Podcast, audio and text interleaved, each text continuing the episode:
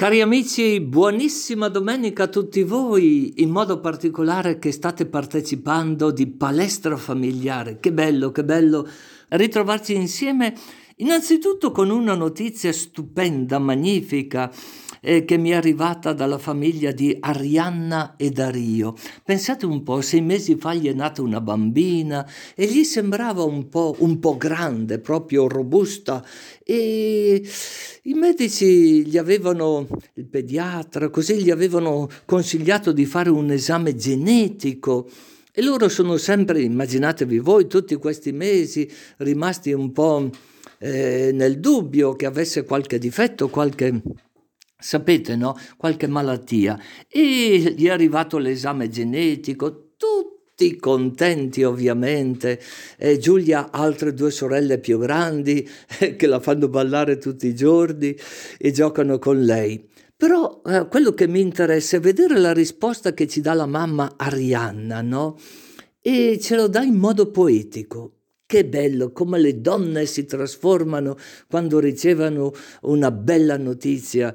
Ecco, voglio che partecipate proprio di, di questa stupenda poesia molto semplice, però carica, carica di una valenza emotiva eh, che ci coinvolge tutti nella gioia. E poi subito seguiremo alcune parole molto belle, molto dosate di Valeria Boldini, in riferimento a essere guide, guide della propria famiglia, papà e mamma, come devono essere guide alla luce di Gesù Cristo, no? alla luce del Vangelo, ovviamente.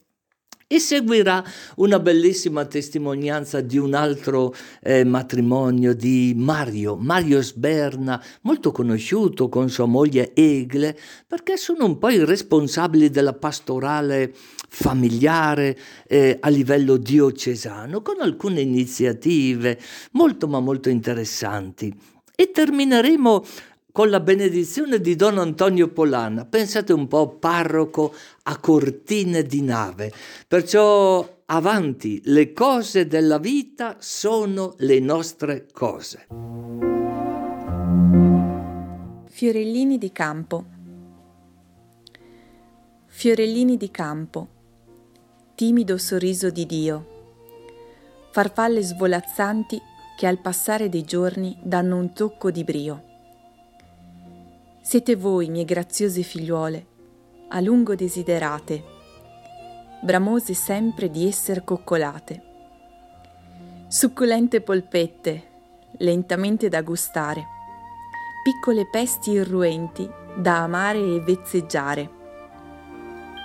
Nei vostri occhi c'è il nostro domani.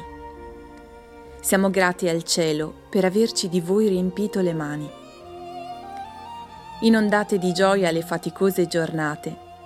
Bimbe belle, assai gradite, ci rivestite di forze infinite. Diciamo bene di voi, noi, mamma e papà. La vostra vita è per noi anticipo di eternità.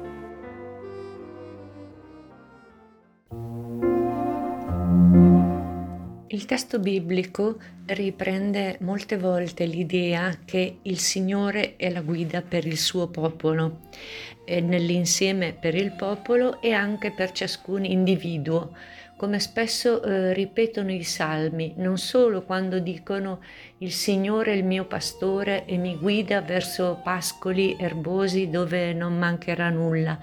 Dice anche che il giusto segue l'insegnamento del Signore perché la legge del Signore è perfetta, rinfranca l'anima e chi la segue sarà come un albero piantato lungo corsi d'acqua. Una guida, una guida che il popolo biblico trova nel Signore, che i cristiani trovano in Gesù e nella Chiesa che da Lui è nata. Ma essere credenti, essere fiduciosi anche in Dio, a volte non basta. Non basta per superare le incertezze che ogni vita può prevedere, incognite, dubbi. E allora eh, che cosa si può fare? Una volta eh, nella famiglia il il padre era il responsabile della legge della famiglia, quindi la sua parola era decisiva, era l'incontestata guida della vita familiare. Oggi la figura paterna è come guida, come fonte dell'autorità, la cui parola non deve essere messa in discussione. Oggi, bene, questa figura si è notevolmente indebolita, sia perché il padre eh, non desidera essere visto come il capo che dà la legge, e sia perché il padre stesso spesso non sa qual è la cosa da vivere. Non sa e anche perché si trova in una situazione storica in cui non è e non deve essere scontato che sia l'uomo, il padre, a guidare la famiglia. Quindi si dovrebbe pensare a un'autorità, a una guida distribuita sulla coppia, dove ciascuno dei due mette del proprio, confrontandosi, parlandosi, cercando di pensare insieme per stabilire la direzione della famiglia, sia come coppia sia come coppia con figli. Detto questo, però, si constata che l'incertezza nel nostro tempo è estremamente diffusa e come si reagisce allora a questa incertezza? Purtroppo molte volte si ricorre alle parole degli specialisti. In ciascun ambito delle scienze umane si cerca di eh, consultare chi ha più eh, notizie, più direttive da dare. Si pensi alla fortuna che godono oggi gli psicologi, gli psicoterapeuti, perché salvo i casi di conclamato disturbo, lo psicologo spesso prende in mano una situazione che dovrebbe essere nella condizione normale gestita, compresa, guidata dalla famiglia stessa, specificamente dai genitori. A questo punto allora viene da chiedersi se non valga la pena anche nella vita familiare ricordare la legge del Signore, quei comandamenti che non sono un recinto per la libertà, ma sono una strada, una strada indicata per poter vivere meglio o al meglio possibile, per poter avere un criterio nelle scelte quotidiane. Non per niente eh, la legge del Signore è fatta di molteplici indicazioni, non soltanto i dieci comandamenti che entrano effettivamente nello specifico della vita personale e sociale, dando regole, ma anche di suggerimenti sapienti, sapienziali che possono aiutare nel discernimento della vita ordinaria. Allora, Va bene consultare gli psicologi o gli esperti nei casi sinceramente dubbiosi, quando eh, ci si trova davanti a questioni che non si sanno risolvere da sé, ma vale anche la pena ricordare che molte volte le questioni all'interno di una famiglia ricevono luce proprio dalla legge del Signore.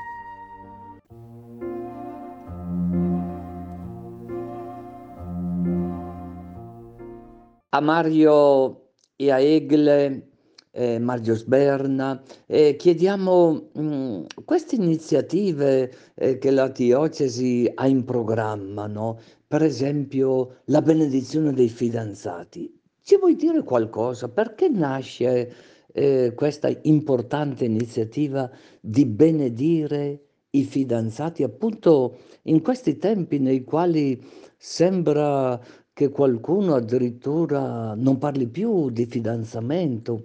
Eh, perché è importante che ricevano una benedizione? Grazie Mario.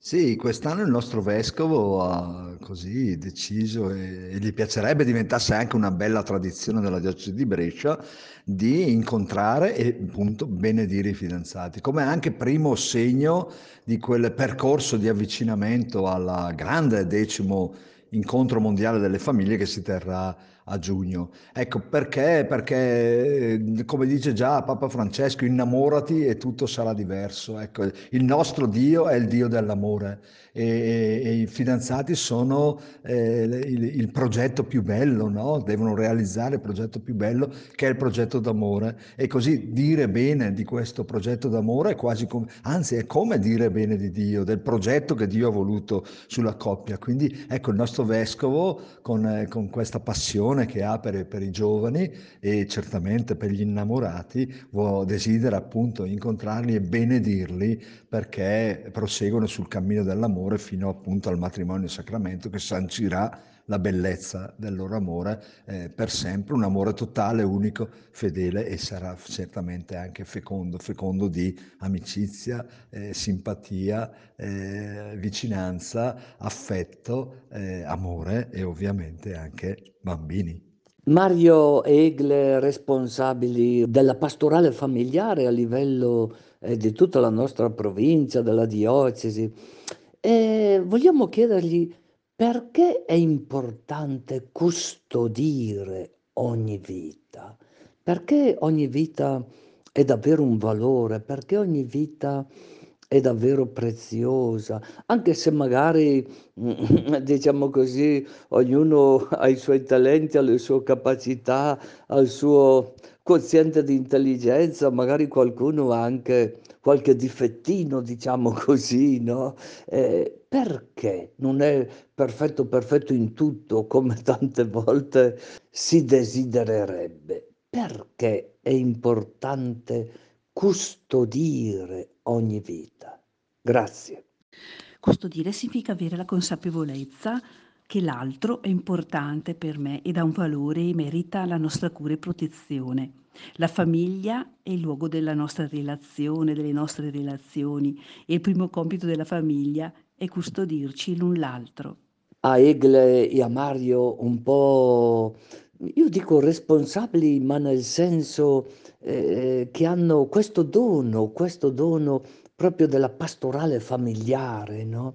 E voglio chiedere perché è importante fare degli incontri su quel documento bellissimo che il Papa Francesco già da qualche anno oramai ha scritto e ha mandato a tutto il mondo, alle diocesi, l'ha mandato a tutte le famiglie praticamente, Amoris Letizia, la letizia dell'amore in questo tempo. So che sono programmati mh, tra marzo e aprile degli incontri molto, molto belli, molto intensi, eh, molto opportuni, direi quasi necessari.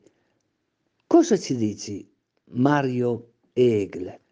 Grazie Don Santo di questa bella domanda che ci permette di ritornare come proprio desidera Papa Francesco sulla Moris Letizia, al punto che ha fatto un seminario non molto tempo fa eh, in, in, Vaticano eh, che appunto si intitolava A che punto siamo con Amoris Letizia. Dopo più di cinque anni dalla sua promulgazione, ecco, si chiedeva, certo il Covid ha interrotto molto di quello spirito che animava all'inizio tantissimo le parrocchie per far conoscere questo straordinario documento sull'amore eh, che, ha, che, ha, prodotto Papa Francesco dopo, come ricordavi, ben due sinodi della Chiesa mondiale, insomma, no? eh, della Chiesa cattolica. Eh, l'esito di questi due sinodi è stato proprio l'amore di Letizia, il racconto della bellezza dell'amore, così come è voluto dal, dal Signore nostro Dio e, e, descritto da Papa Francesco in questi 325 eh, paragrafi, eh, uno più bello dell'altro. Noi che cosa facciamo? Allora tra marzo e aprile facciamo degli incontri in almeno quattro eh, punti della nostra diocesi diocesi proprio per riscoprire la bellezza di questo documento. Eh, questi quattro incontri, uno sarà a Chiari il 26 marzo, il 1 aprile eh, a San Polo, il 24 aprile a Rezzato e il 27 eh, aprile a Breno. Sono anche incontri propedeutici per il grande decimo incontro mondiale delle famiglie che come diceva Papa Francesco, non, non potendo per il Covid celebrarlo tutti a Roma, migliaia, migliaia, migliaia di persone a Roma, allora si fa eh, eh nelle diocesi col proprio vescovo e noi proprio festeggeremo il decimo incontro mondiale con il nostro vescovo Pier Antonio al Parco delle Terme di Boario il giorno 26 giugno e poi ci collegheremo in streaming con Papa Francesco per l'Angelus a Roma. In mezzo altri importanti momenti, sempre per ricordare l'amore di Letizia e ricordare il decimo incontro mondiale delle famiglie, che sono un pellegrinaggio dedicato a San Giuseppe il 19 marzo nella zona ovest della città, una veglia flambeau con le parole di San Paolo VI sulla famiglia, che la faremo il 27 maggio dalla casa natale di Paolo VI, San Paolo VI a Concesio alla chiesa parrocchiale e poi un altro bel incontro con delle famiglie del mondo, famiglie immigrate, lo faremo ancora in città a San Polo. Ecco, tutti i momenti per celebrare l'amore di Letizia, celebrare l'incontro mondiale delle famiglie, insieme, uniti al nostro vescovo, a tutta la Chiesa bresciana che è felice di accompagnare ed accogliere le famiglie che vivono l'amore di Letizia.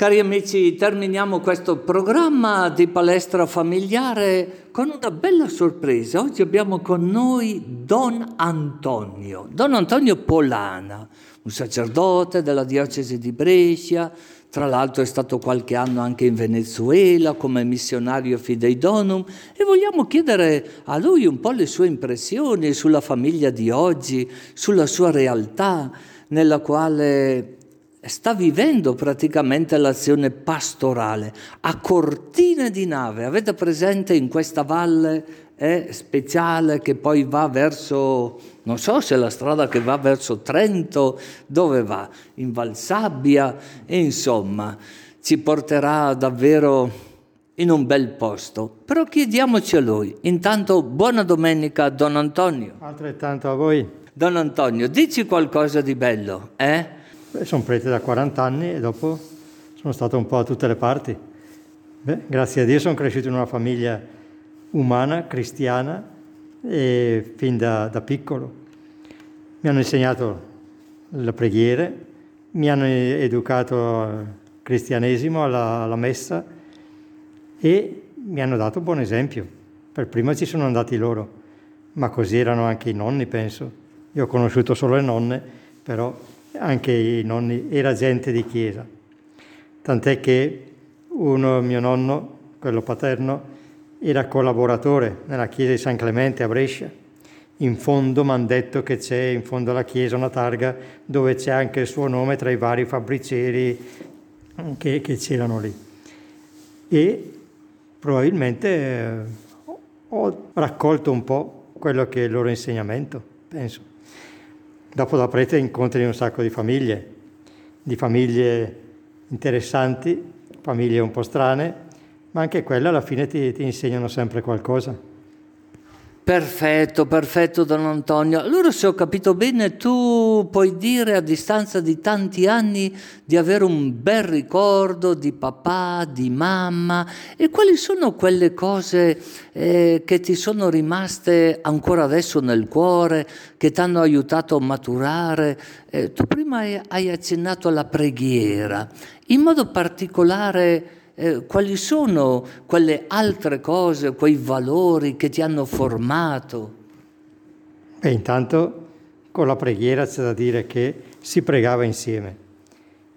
Le, la sera io, mia mamma, mio papà, mie sorelle si pregava insieme. La mattina generalmente, allora intanto che eravamo piccoli si pregava insieme anche lì. Poi quando abbiamo cominciato a scuola papà ci portava e e nell'andare a scuola si pregava. Però tra le cose interessanti è che la, le preghiere del mattino, quelle erano un po' più veloci, erano quelle tradizionali. Le preghiere della sera cominciavano con quelle tradizionali e finivano con quelle tradizionali, ma in mezzo ci stava tutto il ripasso del catechismo, comandamenti, precetti, i sacramenti, gli doni dello Spirito Santo, per cui mi sono trovato che andando al catechismo poi tante cose già le sapevo perché eh, erano una ripetizione, dico tutte le sere, di questo catechismo. Perfetto, perfetto. Allora possiamo dire che nella tua esperienza personale, mh, mm, se ho capito bene, dove, dove, hai vissuto la tua infanzia, in che posto? Brescia. Brescia. Sono nato centro, nel centro storico e battezzato a Sant'Alessandro. Perciò quando la sera con i tuoi genitori facevano un ripasso del catechismo, potremmo dire usando una parola un po' antica, però corretta, la dottrina, la dottrina cristiana, qualcosa del genere. Sì, penso di sì, anche perché andando indietro di più di 60 anni non c'erano i catechismi da adesso, per cui probabilmente la, la catechesi di Pio X che, che, che, insegnavano. Poi un po' alla volta eh, con Don Bender lui ha inventato un altro catechismo e poi eh, un po' alla volta i vescovi ci hanno dato dei catechismi, dei cammini, insomma. Perciò tu hai conosciuto anche Don Wender, no? E per tante persone non sanno chi è stato questo sacerdote, molto conosciuto perché era quello, lo definivano un po' il prete degli sfollati, perché c'erano state delle inondazioni, no, se non mi sbaglio. No, è vero o cos'è questo? Una leggenda? Che cos'è? Non è vero non è quello degli sfollati, ma degli sfrattati. Brescia ecco, che, che, differenza c'è? Spiegaci un po'. Vabbè. La differenza è questa, che quando Brescia ha voluto fare Piazza Vittoria, ha buttato giù tutte le case delle pescherie, di quelli che lavoravano lì, e tutta questa gente l'ha mandata sulle rive del Mella, lì nella zona adesso di Ponte Grotte. Lì c'erano casermoni, a ciascuna famiglia veniva data una stanza o due forse, e poi i bagni erano in comune, la lavande, la lav- i lavatori erano in comune e c'era la chiesa Santa Famiglia. Don Giacomo è stato beh, curato a San Faustino, poi è stato in guerra come cappellano per seguire i suoi giovani e poi tornando ha ripreso la pastorale e il vescovo l'ha mandato a iniziare una nuova parrocchia lì tra gli sfrattati. Tra gli sfrattati, perciò possiamo dire che la passione per le famiglie povere è, è diventato il suo pane quotidiano. Beh, era la sua missione. Famiglie povere e di tutto, non solo di soldi, ma anche tante volte di morale. C'erano famiglie in gamba perché anche lì c'era gente interessante ma tanti altri vivevano un po' alla loro maniera e cercavano di raccogliere un po' i soldi come potevano. Ma cresci- è cresciuta tanta gente interessante e, bella che poi ha continuato nella parrocchia di Santo Spirito e, e poi ci sono qualcuno un po' persi in altre parrocchie, tanti sono morti, però vabbè. E ha, ha dato il lavoro, ha dato il, un punto d'incontro, ha inventato un coro che è stato anche a Roma a cantare, insomma ha cercato di ridare dignità a questa gente che per il comune era allo sbando. Tant'è vero che li chiamavano gli sbandi. Ah, gli sbandi, gli sbandi. Perciò già queste parole, sfrattati, gli sbandi, sono un po' delle etichette che poi eh, si appiccicano alle persone, è vero o no? Sì, però al di là di quello eh, c'erano delle persone, per cui eh, delle storie di vita molto interessanti. Molto interessanti. E tu hai vissuto questa esperienza. Che cosa puoi riscattare per il giorno d'oggi nella tua parrocchia, qui a Cortine di Nave, no? Certamente una realtà diversa, Chissà, eh, come vedi tu la famiglia oggi? Quali sono quei valori che ti senti di comunicare proprio in palestra familiare, che vale la pena sottolineare sempre, no? E che ognuno di noi deve fortificare? E questo non so dire, nel senso che io sono qui come collaboratore, quindi c'è un parroco eh, che porta avanti la pastorale, io gli do una mano Qui sono qui da 7-8 mesi, per cui 9 mesi, per cui sto ancora cercando di conoscere. Più in là di tanto non è che, che ci si arrivi. ci sono mh, mm, contatti con eh, varie famiglie, le vedi, sarà per la, che porti la comunione, sarà perché cantano nel coro, sarà perché collaborano in parrocchia, sarà perché lavorano eh, qui eh, in giro, per cui bene o male. Io penso che la famiglia deve riprendere mm, da dove è nata, dal Padre Eterno, che alla fine dei conti è Lui che l'ha inventata. Se adesso ci cercano di farci prendere come famiglia qualsiasi cosa, beh, è un po', un po strano. Io e il mio peluche già siamo una famiglia, sarà, però la famiglia è come Dio l'ha pensata, come Dio l'ha voluta. E nel pensarla e volerla ci ha messo dentro quei suggerimenti, quei trucchi che in Maria e Giuseppe, per esempio, noi troviamo e che sono interessanti che è un volersi bene, che è un cercare di portare avanti non tanto i propri progetti, ma il progetto di Dio, per cui si tratta di ascoltare Lui, di sentire la Sua parola, di eh, farne tesoro. Io ho trovato, per esempio, se può servire, eh, in eh, Venezuela una donna interessante. Eh. Lei aveva la prima comunione, e non aveva la cresima, poi ha fatto anche quella, non eh, era sposata in chiesa ma soltanto civilmente. Da un bel po' di anni, aveva quattro figli. E quello che era interessante è che quando ha sentito che lì vicino a quattro chilometri c'era la messa ha cominciato a venire con i suoi figli, ha cominciato a venire. E poi tornava a casa, preparava da mangiare e quando era a tavola con i figli li stuzzicava dicendo ma non mi ricordo più il Vangelo di oggi cosa diceva oppure cosa aveva detto il padre Antonio. E lì li aiutava a riprendere, a ripensare ed è bello, io penso che anche questa era una catechesi, li, faceva, li aiutava a prendere per sé, a non perdere quello che il Signore aveva detto a loro in quel giorno.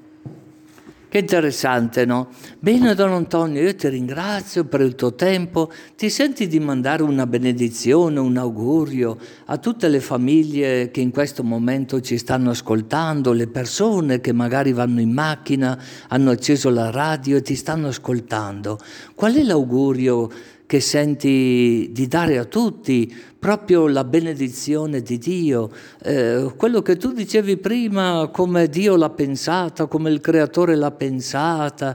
Ecco, che importante, no? Avere un sacerdote amico che ci benedice, che ci vuole bene.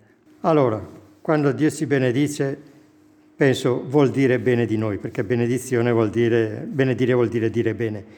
E dall'altra parte vuole assicurarci che ci accompagna, che ci sostiene, non ci lascia soli. Per cui con la benedizione che adesso vi do, eh, voi poi scambiatevela. Io la do a voi come la ricevo da altri e, ed è per dare a qualcuno. Il Signore sia con voi e vi benedica, vi accompagni, vi sostenga nel vostro cammino, Lui che è Padre, Figlio e Spirito Santo. Amen. Auguroni, Don Antonio.